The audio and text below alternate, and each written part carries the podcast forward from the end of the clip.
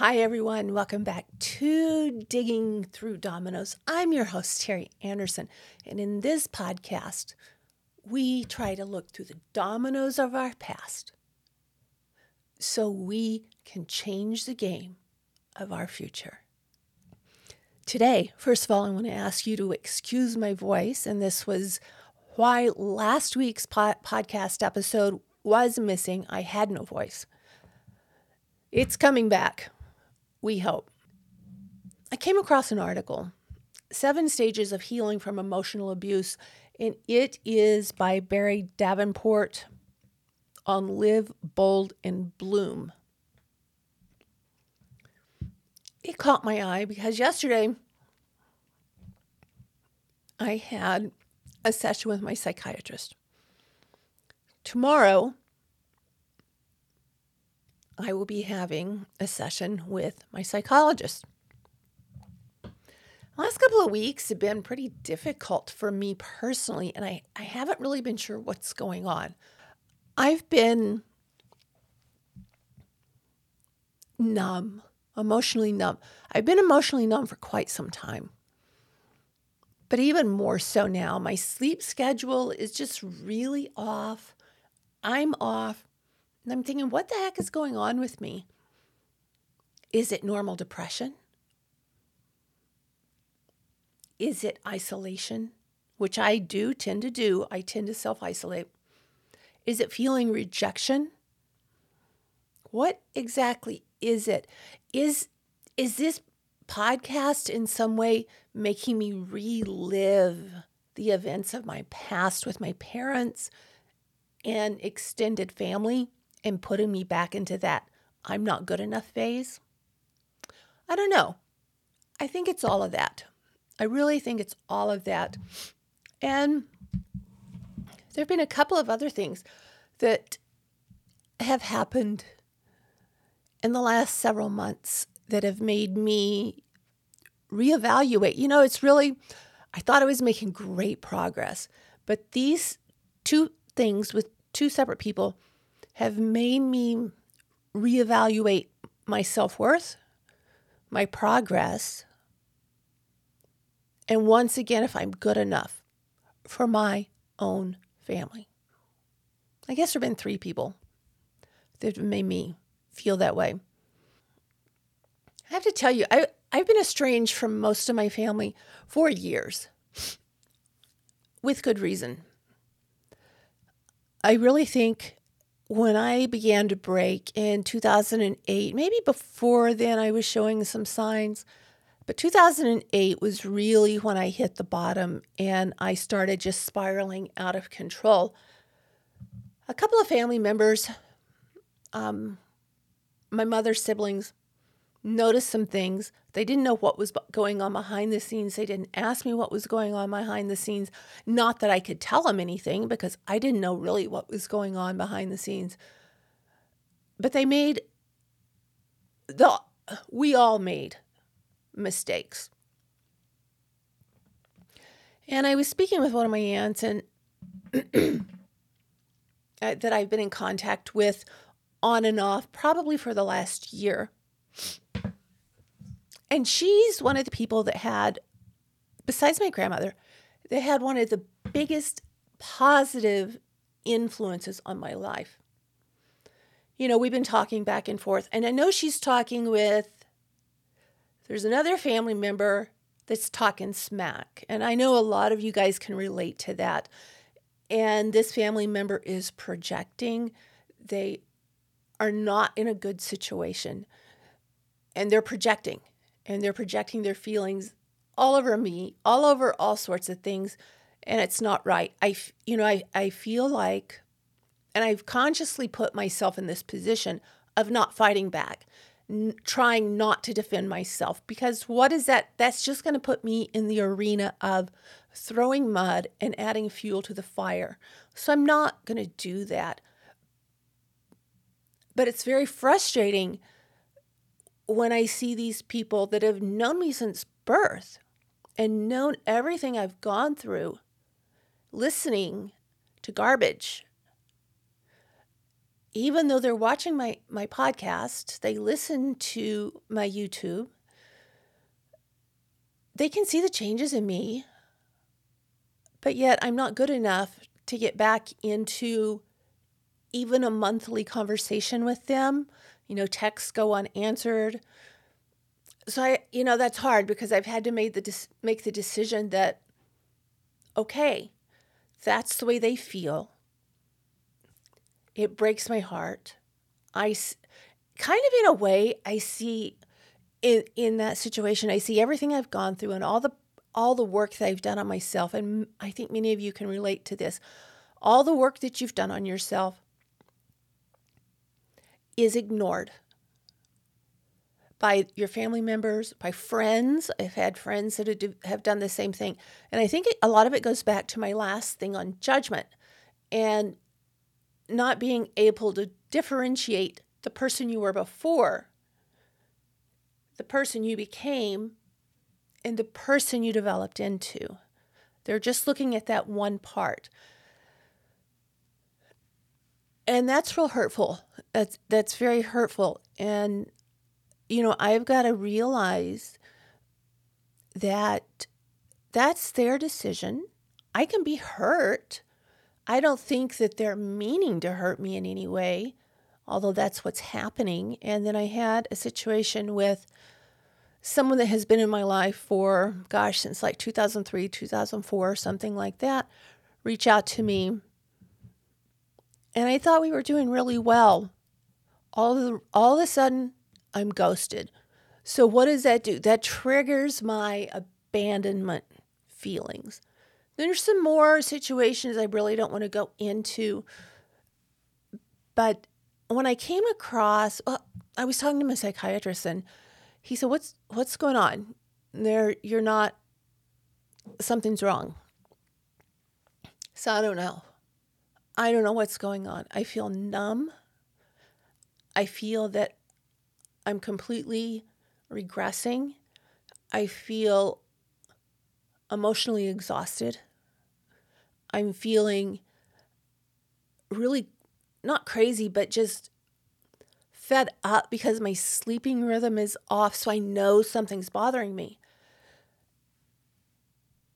You know, we talked about is it the podcast? And he didn't think that it could be the podcast, although it would stir up some memories and some feelings which would be good because that means I get to open those feelings, I get to open those boxes, and I get to really look at them again.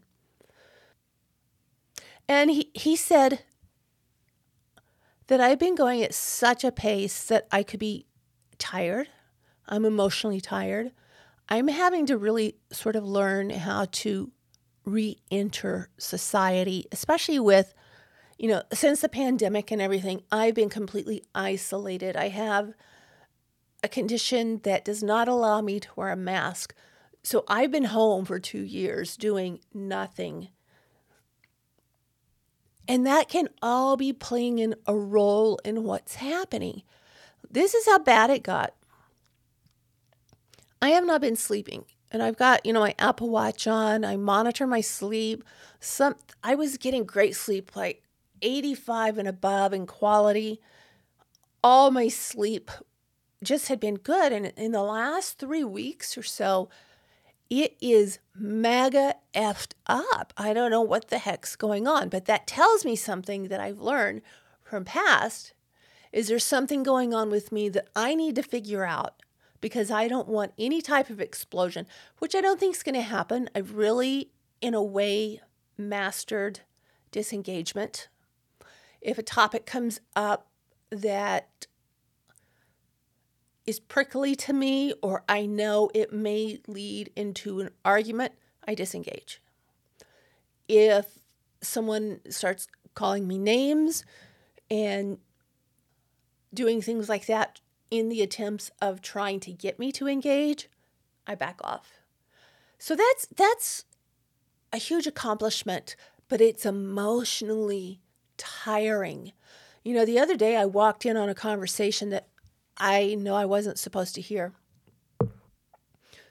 And I didn't mean to walk into it. All I did was walk up to the garage. I've, I, I'm planting all this lavender that I got on my excursion with my son a couple of months ago.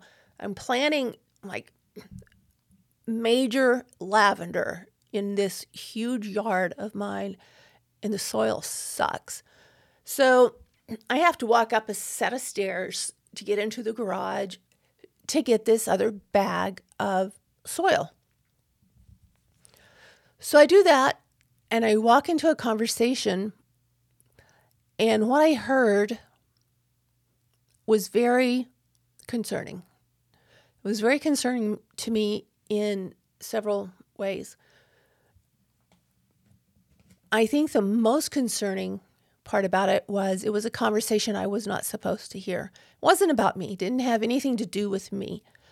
Uh, someone was confiding in someone else about another issue.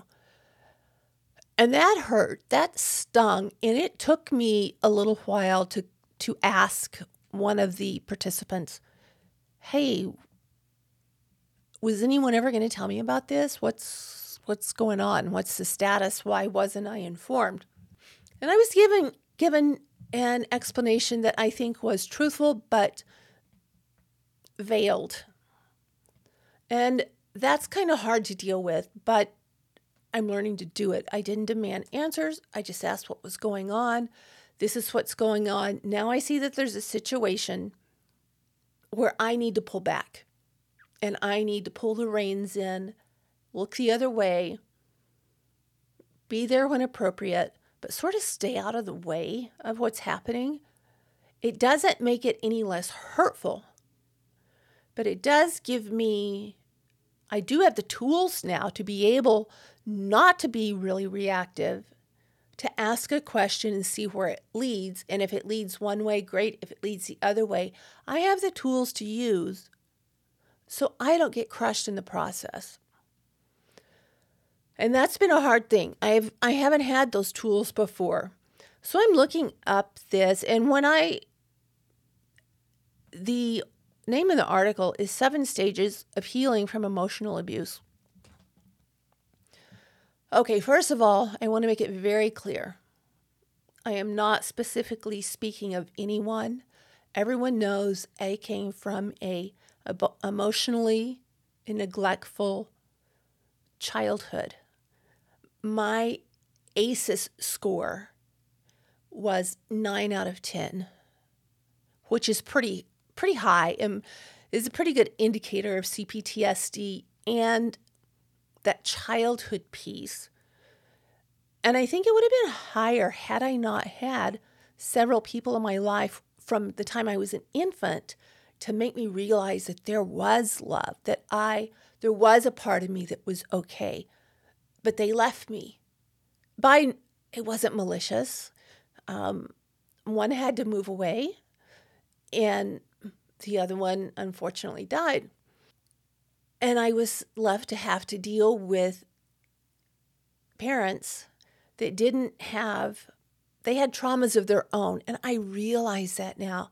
And that really does make it a lot easier because I can say, you know, I can clearly see the traumas they had.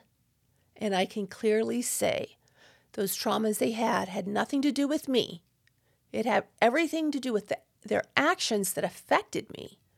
But it wasn't mean or malicious or any of that on their part toward me. It was their own trauma that was speaking. So that's really helped. So, along with my traumatized childhood,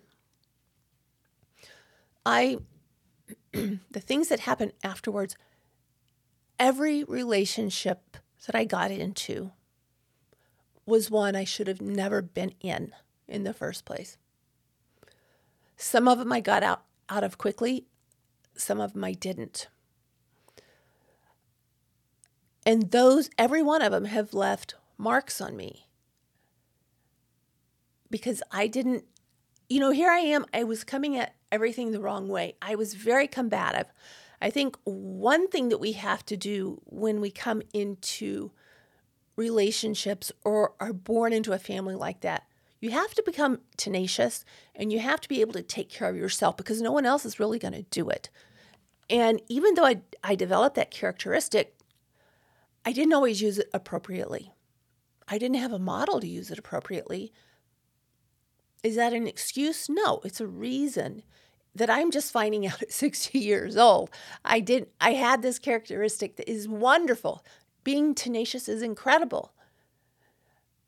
But if you think about it, having to have that as a life skill, that's that's really sad. That's really sad. And I know a lot of you guys struggle with this too. I mean, I the, the messages I get, the letters I get, I just I take such a personal interest in the people that write me because they share my story. They share my story and I felt so alone for so long. I think I've talked about this before, but several years ago, it was after my father had died, so it was probably 2008. I was in in Texas at the home of one of my mother's sisters, my aunt, and her other sister was there, and one of my cousins was there. And they were having a conversation in the kitchen. And I didn't feel, I felt excluded from that. I don't, they were in no way trying to exclude me. But I was too afraid to include myself on what was happening. And you guys know me. If you've watched my videos, if you know me in person, you know I'm outgoing with people I don't know. I'm very outgoing with strangers. I'm very gregarious. I love it. But when it gets into a situation like that, when people are so close to me, it left me not really knowing what to do, even though one of them was one that really took care of me when I was a child. And my aunt mentioned that to me, that she remembered that time. And I walked into the living room away from them, and she did. She came after me and she said, What's going on? I don't remember exactly what I said to her. I think, but I, I can't be certain, it was something along the lines of, I don't belong in that conversation. I don't feel comfortable. I don't know if those were, like I said, I don't know if those were the words or not, but that's what I was thinking. So I'm not in any way referring to any one relationship in this whole thing. But I wanted to go over this article because I found it really interesting. It's seven stages of healing from emotional abuse. And it starts out with I think they're speaking, well, I know in this article they're speaking of a partner type relationship but there is one that I had like that recent not recent well yeah recently within the last 5 years that this would apply to 100%. And we're going to go into that another day because it's one that really opened my eyes to how easily I could be manipulated and how easy it was for me, how starved for affection, attention, and friendship I am that I overlooked red sign after red red flag after red flag after red flag after red flag until it got horrendous. But you know the funny thing about that is the good part of the relationship was the best I'd ever had. And it healed so many things in me emotionally that could not have been healed without that relationship, even though there was a bad side to it. So I'm very thankful for that. But we need to go on that into another another time. All right, seven stages of healing emotional abuse. He says you left your abuser. After years of manipulation and verbal assaults, you're finally free. Although now you have to face the emotional recovery. And I tell you, that's hard. That is like climbing a mountain with nothing but your fingernails and your toes with no gear. It's scary, it's hard, it's painful, but it's something you really have to do if you want to progress in your life. says you had, and this happened with the last relationship I was telling you about, you had the courage to say enough is enough and make the excruciating decision to say goodbye to someone you once loved or may still love. But you knew how toxic and how bad that relationship was. and you drew the boundaries and you got out. When I did that, and this is the relationship I was referring to before, I felt exhilarated. I felt in control of my life. Really, for the first time in my life, I felt control of what I was doing, although there's a lot come with that. It's like a whole separate series. And then he goes on and he says, But another part of you, maybe even the bigger part, feels devastated because of all of your hopes and dreams have crumbled. Yes. And that is a horrible feeling. Nothing's ever going to change with that person, and you know it's not going to. That is a horrible feeling, and it's something I carry with me today. Although I know things are final, they're sealed, they're done, and I am left with the box of that relationship because this person died several months ago, actually on my brother's birthday, so it's never going to be hard to forget of 2021. And I was devastated, and that blew me away because there were like two sides of this relationship. One, I knew everything good and wonderful and the Wizard of Oz, and the other part, I don't remember because of other situations. And he goes on to say how maybe you're beating yourself up for even getting into that relationship and not seeing the red flags. Yes, I can say that about every relationship I have had in my life. That has been a close relationship and not one at arm's length. I can say that about every one of them. You know, you have so many emotions, so many thoughts, so many feelings that are swirling around, and you don't know if you, what you did was right. You don't know what you did is wrong because you really don't have any self value. You have no self worth. You haven't gotten to that part yet. Or maybe you have a little bit because you made that decision to get out, but you still have a really long way to go. And it's hard to dig through those blocks to find out who you are. I thought I knew who I was, and it was who I thought I was. No one, they were attracted to it in the beginning, but then it became too overwhelming for them. Because, like I said, I'm very outgoing with strangers. I feel very comfortable with strangers, which I think says a lot about my problems with intimacy and I'll talk to him about anything. I mean, my gosh, that was that's what I did forever with in motorcycle rallies. I was ambassador because I could make people feel welcome. I could make them feel comfortable. And I had no no problem with that. But when it comes to really close one-on-one relationships, I'm done with them. Everyone in my life is at arm's length except for one person. Everyone is at arm's length. In this that I'm going to read right now really sums up every relationship I've had. Thanks, mom and dad, although they didn't mean to. I think if they could see, and if we had had, my dad and I had had the opportunity to really talk about a lot of things, but my mother and I never had that situation. I really don't know if she could have handled it, and I wouldn't want to put that on her. But because of the way I was brought up, I was conditioned to feel less than all the time.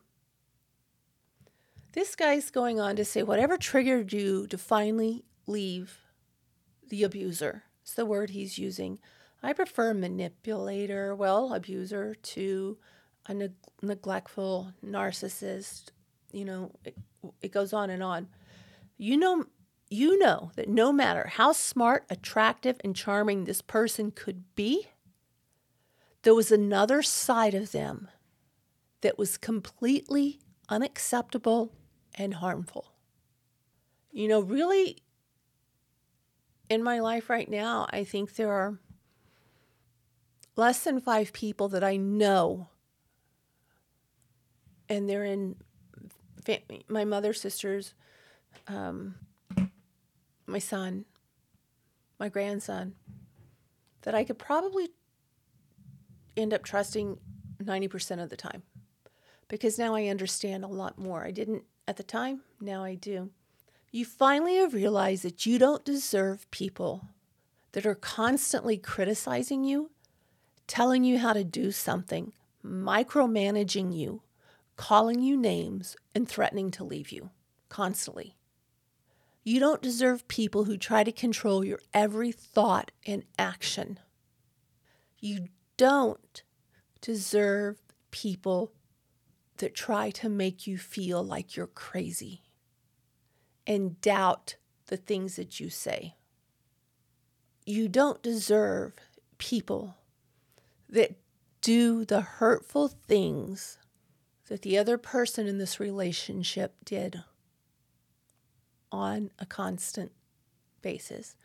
You don't deserve people, or I should say, they don't deserve you if you know you are not their priority. Every relationship, that pretty much covers it. So when you come out of this relationship, things are so crazy, they're so upside down you still have that feeling inside, or I did, of being controlled, manipulated. As a matter of fact, yesterday, for the first time, I watched the original movie Gaslight. Oh my gosh. Oh my gosh. If you have not watched it, watch it. To think of the times that someone has gaslighted me and I didn't realize what was going on. That in itself made me feel crazy and very incompetent to even be here. But when you come out, you're going to have all of these mixed feelings. And I did. And one of the things is because you've spent so many years protecting your feelings, going numb, disengaging, it's hard to get that back. That sort of takes over your body in not a healthy way. There is a very healthy way to disengage from situations, to be non reactive, but that's different than being numb. And that's one of the things I spoke with my doctor about is I was beginning to feel numb again. And I wasn't really sure what it was you know, and a lot of times you may feel like you're an observer in what's going on and not a participant. And I have felt that way that I removed myself from a lot of situations. And so I am. I do just watch what's going on. And that's sort of what happened when I was at my aunt's house and I removed myself because I didn't feel like I was a participant. I felt like I was more than like an observer. And I removed myself and went in into the other room. And it's a, it's an it's an uncomfortable feeling, but that's something that we deal with and something we have to realize are you going to conquer that or are you going to let it conquer you? But you know, sometimes I think it's it's just we feel hopeless because nothing else has ever worked. We we feel like we've not fed in. We've been put into certain boxes and we haven't been free to make our own, own choices a lot of times. And when we f- look back and choices we thought we made, those choices were actually made by others, and we were sort of pulled into that. And we thought we made those choices because it, it, it's it's easier a lot of times with at least with me to think that and not think dang it someone got one over on me again. I feel like an idiot. And after years and years and years of not feeling good enough and like you you don't measure up this this caught up with me after leaving my parents and after a couple of very bad relationships. I became more of a people pleaser. I would do what they needed and to the advantage that it overrode overrode is that my needs. I was wearing myself down by being and doing too much for other people. Now a lot of I know a lot of that came in with having foster kids and I had disabled kids and I there was so much that had to be done that it had to be done. I had no choice, but I had to do it to hopefully help these kids have a better life, help them cope after coming out of such terrible situations. But it tore me down. It was really not a role I should have been in because I didn't have the ability to draw a boundary, to draw a line and say, I can't do this anymore and really make it stick. So I went through and I, you know, that's a hard one. Should I have done it? Should I not? In one way, yes, because all those kids that came to as foster kids see could see that there's a different way of doing things. But when I talk about or think about my self preservation, I should never have done that because it ended up destroying me. And a lot of times this has happened to me too. I'm telling you, I, I, guys, I'm telling you from my experience. When you come out of a relationship like that and you feel so helpless and so worthless, you really want love and you want acceptance. And there's so many times that we can get sucked back into another bad relationship because we don't have boundaries and we're so starved for emotional connection, love, and a meaningful relationship. And something I read the other day that made sense to me because I felt like I was a target for so long. I felt like I was sending out these signals for these narcissists, these horrible people to pick me. But what, in fact, it is, is they kind of go to person to person to person to person. Most people with healthy boundaries won't let them in. And then they find a someone, then they find a someone. Terry, come on.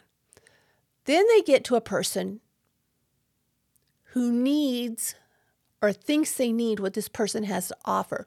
Zoom. They zero in on you. So you're not really being a victim, you're not being a target. You just need something, and they've gone to all these other people who've rebuffed them, and then they come to you, and you really need that from whether it's your childhood or past relationships. And they're like, okay, I've got me some supply going here. This is pretty cool. Until you find out about them, you throw them out of your house, throw them out of your life, and then you feel like an idiot again. At least, you know, I did. And I, I went through this time of thinking, why are these people, why am I always in a bad relationship? Why am I always in a situation where people don't value me as much as other people in their lives? Here I am, supposed to be the wife, I'm supposed to be the best friend, I'm supposed to be whatever. But I have never been put on that top rung with other people. And that really hurts. And so, I have to create that rung for myself. And I've just realized this, my gosh, 60 years old. I have to create that rung for myself. I have to make boundaries, which is nothing that I have ever done. But I've got I've got to do that for myself. So you if you feel like you're being targeted, you know, just kind of look and realize that's why, and all the more reason you need boundaries and you need to look into your past. You need to look into your relationships. You need to look into yourself and see what's going on because you're not just sticking out like a neon sign, but you are available when these people go knocking on doors trying to find someone that they can take advantage of. I see all my relationships go in front of my face for that. It's also really hard for you, it was hard for me, to be compassionate with yourself and say, wow, I was blindsided. Don't beat yourself up. These are things that many of us grew up with believing from childhood abuse, neglect, other relationships, we don't have that self worth. Don't beat yourself up. Use that as an excuse to find that self worth. What are your good qualities? What have you done? What have you accomplished? What are your hopes, your dreams, your thoughts, your future? Reach for those instead of, oh, why didn't I? How could I not see that? I'm such an idiot. I, I can't believe this happened to me again. Try not to do that. Try to look at the good qualities, analyze it. You know, everyone says, look at the silver lining. I don't look at the silver lining. I look at the storm now. Because if I don't know what made that storm, I can't prevent it from happening again. And I think I'm just really coming into the, the place where I can look at the storm and say, oh my gosh, I did this and I this. I allowed this to happen. I allowed this to happen. These are parts that I need to fortify of myself. I need to relearn. I need to retrain. I need to reprogram my brain that I am enough. I am good enough. And no, you don't get access to me. You can have feelings of intense anger at yourself, at your partner, at your friend, at your parents. But a lot of times, what I found is anger for me is easier to express than fear. And that fear with me was, I'm not good enough. So I would fight back. I was very, very um, reactive a lot of times, trying to defend myself, and it didn't do any good. It just made everything worse. And so now I just disengage. I'm not going to get in a fight and call people names. I'm not going to react if you're going to say something hurtful and mean, or I'm going to try not to. I still will sometimes, but I really try to be non reactive. And I, like I said, I have everyone in my life pretty much pushed at arm's length. Another thing that we, we get angry about is we feel like we've lost our identity. I feel like I've never really had an identity. I think I did have an identity, but I feel over time I had to modify it to make other people happy. And that I gave myself up because I didn't want to be accused. I didn't want to be lied to. I didn't, or manipulated. I gave a lot of my identity up. People would laugh because they were not on my level of identity. People would call me too flirty when in fact I'm just friendly with a lot of strange that sounds bad. I love people. I love to talk to people. I love to chat with people. And I don't see that as flirty. I just see that as conversation. You know, flirty's like, hey, you know, my phone number's, uh, you like this lipstick I have on? I didn't ever do any of that. I just was like, hey, dude, I love your Harley shirt. Where'd you get that? One, it's giving me that social interaction that I never got. And another, it's making someone else feel important. And to me, that's important. You can feel very anxious and very depressed. That's that's very normal. This one is where I am. I've lost my trust. And at this point in my life, I can say today at this time, I don't ever want to get in another relationship. I'm afraid. I still think there are people that are too good for me and I wouldn't want to bring them down. But there's a lot of fear. Are people who they seem? Because my judgment has not always been great.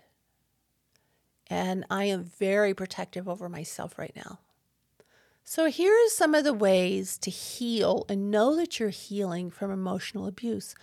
One of them is to listen to your head, not your heart. I think I've gotten that one down. My heart leads me astray because I like to help people, I like to be there for people. And a lot of the reason for that, in my mind, is I don't have to look at the hurts of my own. I can make myself feel feel like a worthy person because I'm helping someone else. And it makes me feel good, it makes them feel good. But you know what? If I listen to my head, which I've begun doing now, I used to say, call me anytime for anything, anywhere. And I'd give my phone number out, I'd do whatever. And then I would regret it because I would be just totally taken advantage of. I stopped short of that now. I've become very conscious that that's a flaw in me, and I have stopped that. It still is like wired into me to want to do that. But now that I see that that's how I have helped myself destruct in the past, I try not to do that in all situations. You know, you've got to judge them. And like I said, use your head, not your heart. A lot of times when we come out of these situations, you're going to feel emotionally frozen, emotionally stuck. You have to allow yourself to grieve and realize that there was a loss in your life. And the only way to get to emotional healing is to grieve. And that's something I learned when my mother died. I didn't get the chance to grieve her death, to mourn her death because we jumped in, my brothers and I, immediately to take care of our dad.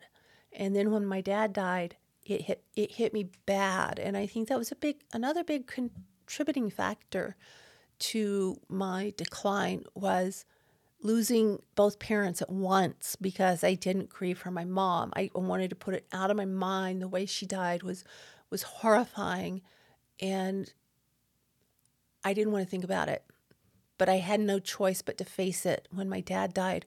And I felt like a kite whose string had been cut, and I had no foundation. I had no one to turn to. My parents did a pretty good job with, I took on their feelings regarding my mother's family when I should not have because I had not witnessed any of that at that time. And that was a mistake on my part. I wish I could do it over again, but I can't. Uh, all I can do is say, you know what? I did the wrong thing. I apologize. I can see it now. And I have to leave it with them. It's up to them whether they, they come or go. That's up to them. That's that's not in my ballpark. It's not in my best in, it's not in my well-being. It's not it's not the best for me to chase after something that doesn't want to come back. I'm worth more than that. I'm worth more than that. My love can still be there, but if it's not going to be reciprocated, I know it's okay to love and know that I'm worth more than trying to beg for crumbs. Another way is work, working your way, your anger, working your anger through in constructive ways. Now, before with my anger, I would just yell and scream and throw a fit. Now, I really don't get angry that much. I get hurt. But when I feel angry, I'll breathe. I'll try to ground myself. I go through a mindfulness thing what do I see? What do I smell? What do I taste? What is the temperature? Where am I? To bring myself back to the present and remind myself am I angry or am I hurt? Most of the time, I'm hurt. Yeah, when a lot of money was stolen from me, I was extremely angry, and I think I had every right to be that way. But anger will consume you, anger can destroy you. It's one of those things. It's in the past. I can't do anything to change it. I choose not to be angry about it. I choose to watch out next time. I choose to be more mindful next time. Another way you know you're healing and that will help you heal is do something to build your self esteem.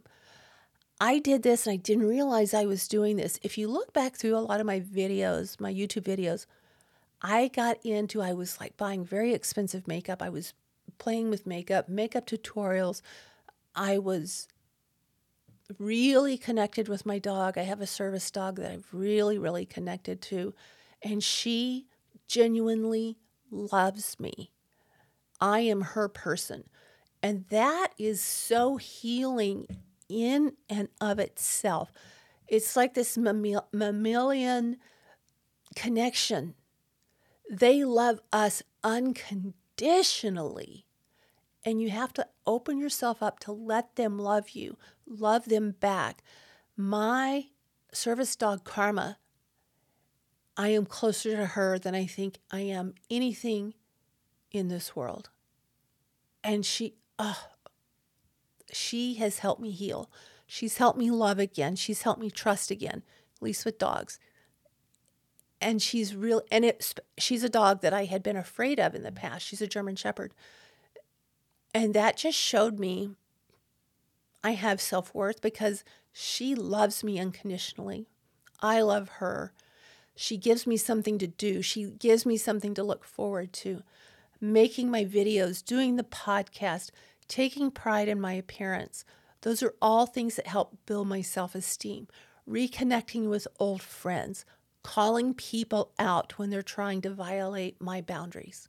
Those always help build who you are because you can see the little steps you're taking to build a new foundation for yourself. You know, set little goals, small goals, and try to achieve them.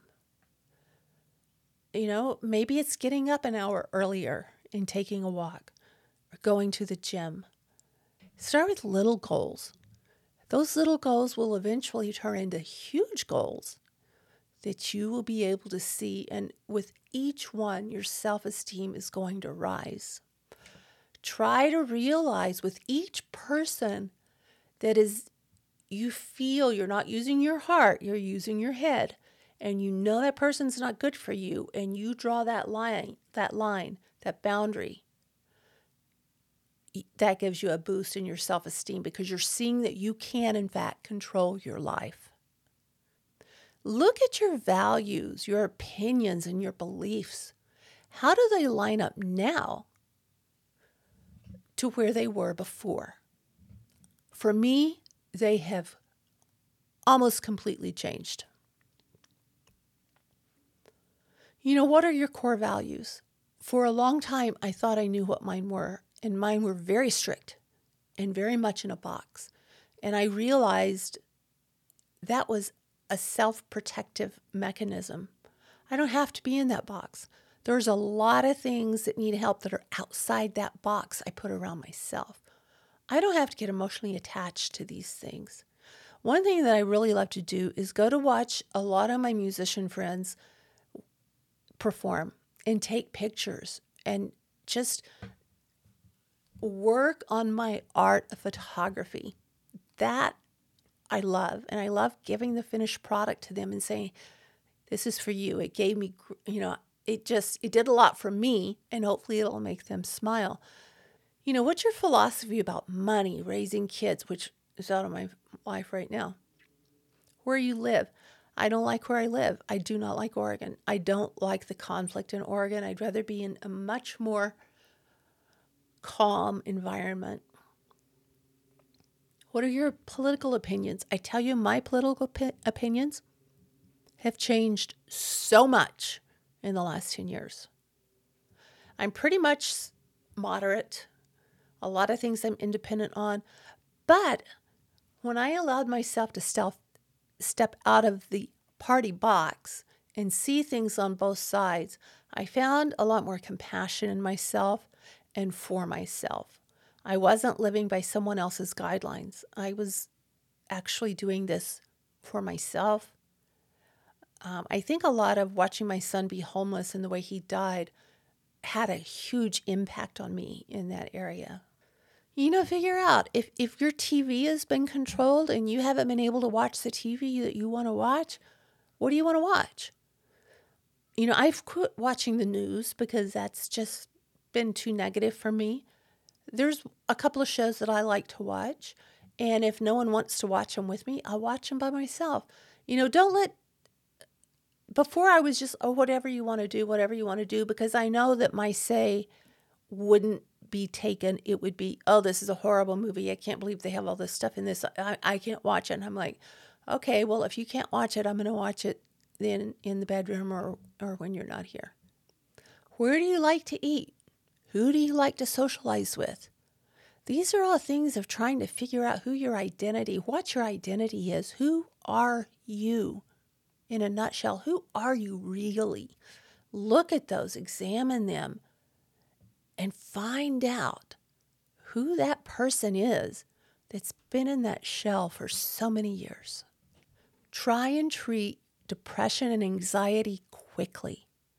Realize that if you've been in situations where you've been not taught priority and you don't feel worthy, you're going to have a lot of physical symptoms. You're going to have a lot of anxiety. You can have health problems. You need to try and be aware. I've become very aware of my sleep patterns, how I'm feeling. I know the signs if I'm going into a depression or into a numbing phase, and I try to counteract them. It's been a long couple of weeks here for me emotionally, and I'm not really sure what tipped it off, but it has. I know it. I talked to both of my doctors about it. I'm trying to sort of even things out and trying to figure out what's happening. I'm going away this weekend. You know, that's going to be great for me. It's going to get me out of the house. Um, it's it's going to be a wonderful two three day trip. I'm looking really forward to that. Another thing is if you decide to date again, don't just jump into it and don't jump into dating someone that just got out of a relationship. Those are huge red flags, huge mistakes. You need to heal. You need time alone. You need to be able to be comfortable with yourself. I was never comfortable with myself. I hated being alone because that person was someone that wasn't accepted by their parents. And that took me a long time. I love being alone now. I can see a life by myself. I know where I'd like to live. I know what I'd like to do. And that is a huge beginning of learning who you are and recognizing your feelings that have been stuffed down for so many years.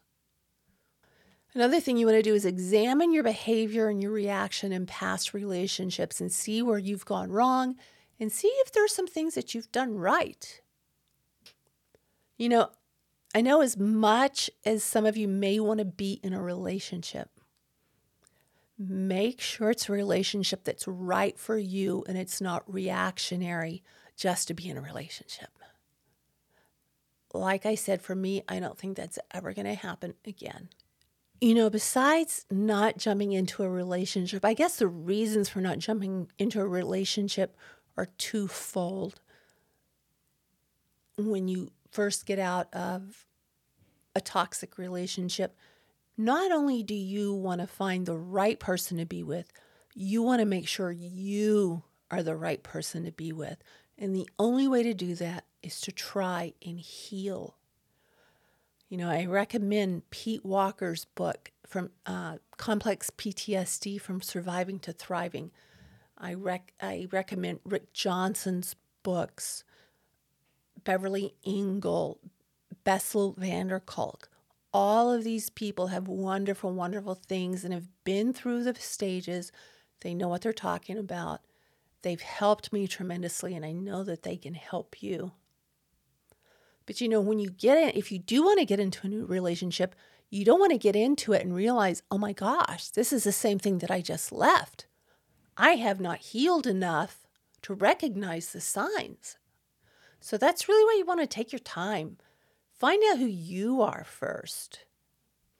Make sure that you can recognize and you know the signs of a healthy relationship. Also, make sure you're thinking with your head and not your heart. My head says, I need more time to heal and recovery. My head says, that person just jumped out of another relationship. Listen to your head, not your heart. Examine your behaviors and your reactions in your past relationships in those the relationships that you have been in with. Where did things go wrong? Where were you blindsided? Where did you blindside? How did you react? How were you treated? Were you called names? Were you lifted up? Did you lift up? Did you call names? You've got to figure out the ground. Guys, abuse is a hard thing to get away from and to learn to live without, especially if you've experienced since you were a child. It's difficult to find that ground. I even though I've lost everything, I am so thankful I broke. Had I not broken and gone down the horrible paths I went down, I couldn't be the person I am today. No matter where you are in the healing process, congratulate yourself because you know you're healing. You're looking, you're examining, you're trying to find out what went wrong and what went right. You're trying to find out who you are, who you want to be, how to draw your boundaries. You are a new person. Do not let the past confine you. Let it teach you, but don't let it confine you. That's a hard thing I'm having trouble with right now. I do not want a new relationship because one, I still feel I'm not good enough. And two, I am scared crapless of going through things I've gone through before. Allow yourself plenty of time to deal with and unopen all that baggage, all of the boxes of the past when you're ready.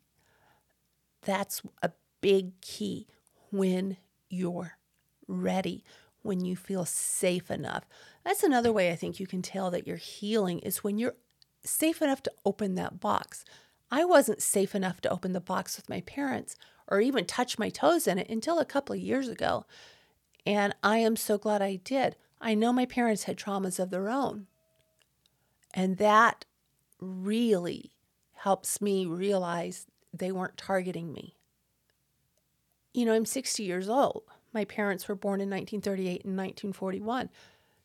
Even if they had had access to the therapy that we have today, it would have been a huge stigma in their life to reach out for it. So, understanding all of this makes me much more compassionate with my parents, with my aunts, with people that didn't have the resources that we have today. It doesn't mean what happened was right or wrong. It means they were traumatized and had no idea how to get out of it. And sometimes I wonder if that's one of the reasons um, a couple of family members are like hesitant with me because I think I may represent trauma in their life that has not been uncovered because I'm speaking so freely and so openly about a lot of things. I know that it must bring emotions up for them, and they need to heal from those as well. But allow yourself plenty of time. Download the books you can download. Buy the books you can you can buy. And I I'll list some in the show notes that have helped me tremendously to realize these things. Find a good therapist that you can match with. There is no stigma in finding a therapist. It's not a weakness, it's a strength. Stick with it. Get to know yourself. Protect yourself. Learn to draw boundaries. Learn when to say no.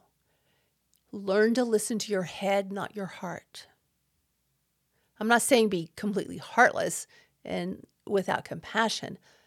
Yes, compassion is needed, but for you, you no one's ever protected you. You need to learn to protect yourself in ways you've never been protected. And a lot of these links I'm going to leave in the description box in the show notes below these people, like I said, have been through it and they have tremendous, tremendous advice on how to heal how to get to know yourself, how to recognize your trauma, things that you may not be aware of. And once you start digging through this, other memories may flash up. They have for me. And when they flash up, you can choose do I want to deal with these right now or do I want to wait? Jot it down, look at it again in a week. But most of all, focus on yourself, focus on healing. Don't jump into another relationship until you have a pretty good comprehension of who you are, who you want, who what you want, what your priority pri- why can I not speak? What your priorities are, where you want to go in life. If you have to even write them down, your political beliefs, your religious beliefs, your goals in life, the food you like, the movies you like, what's on your bucket list. That will give you a very tangible thing to look at, to look forward to. And it will just help you define more who you are. So, when if you come in contact with someone you may consider dating or getting into another relationship with, you have something to, to compare with and say, well, you know, this is me. How do you feel about this? You know, you may really dig this person, you may really be into them, but if they don't share your goals and your passions, I'm not saying 100%, but if they can't understand your desires for these things, that'll give you a big hint. This is not a person I need to be with. I wish you all the best. Thank you for joining in. Thank you for joining this podcast. I really appreciate you all, and I'll see you soon.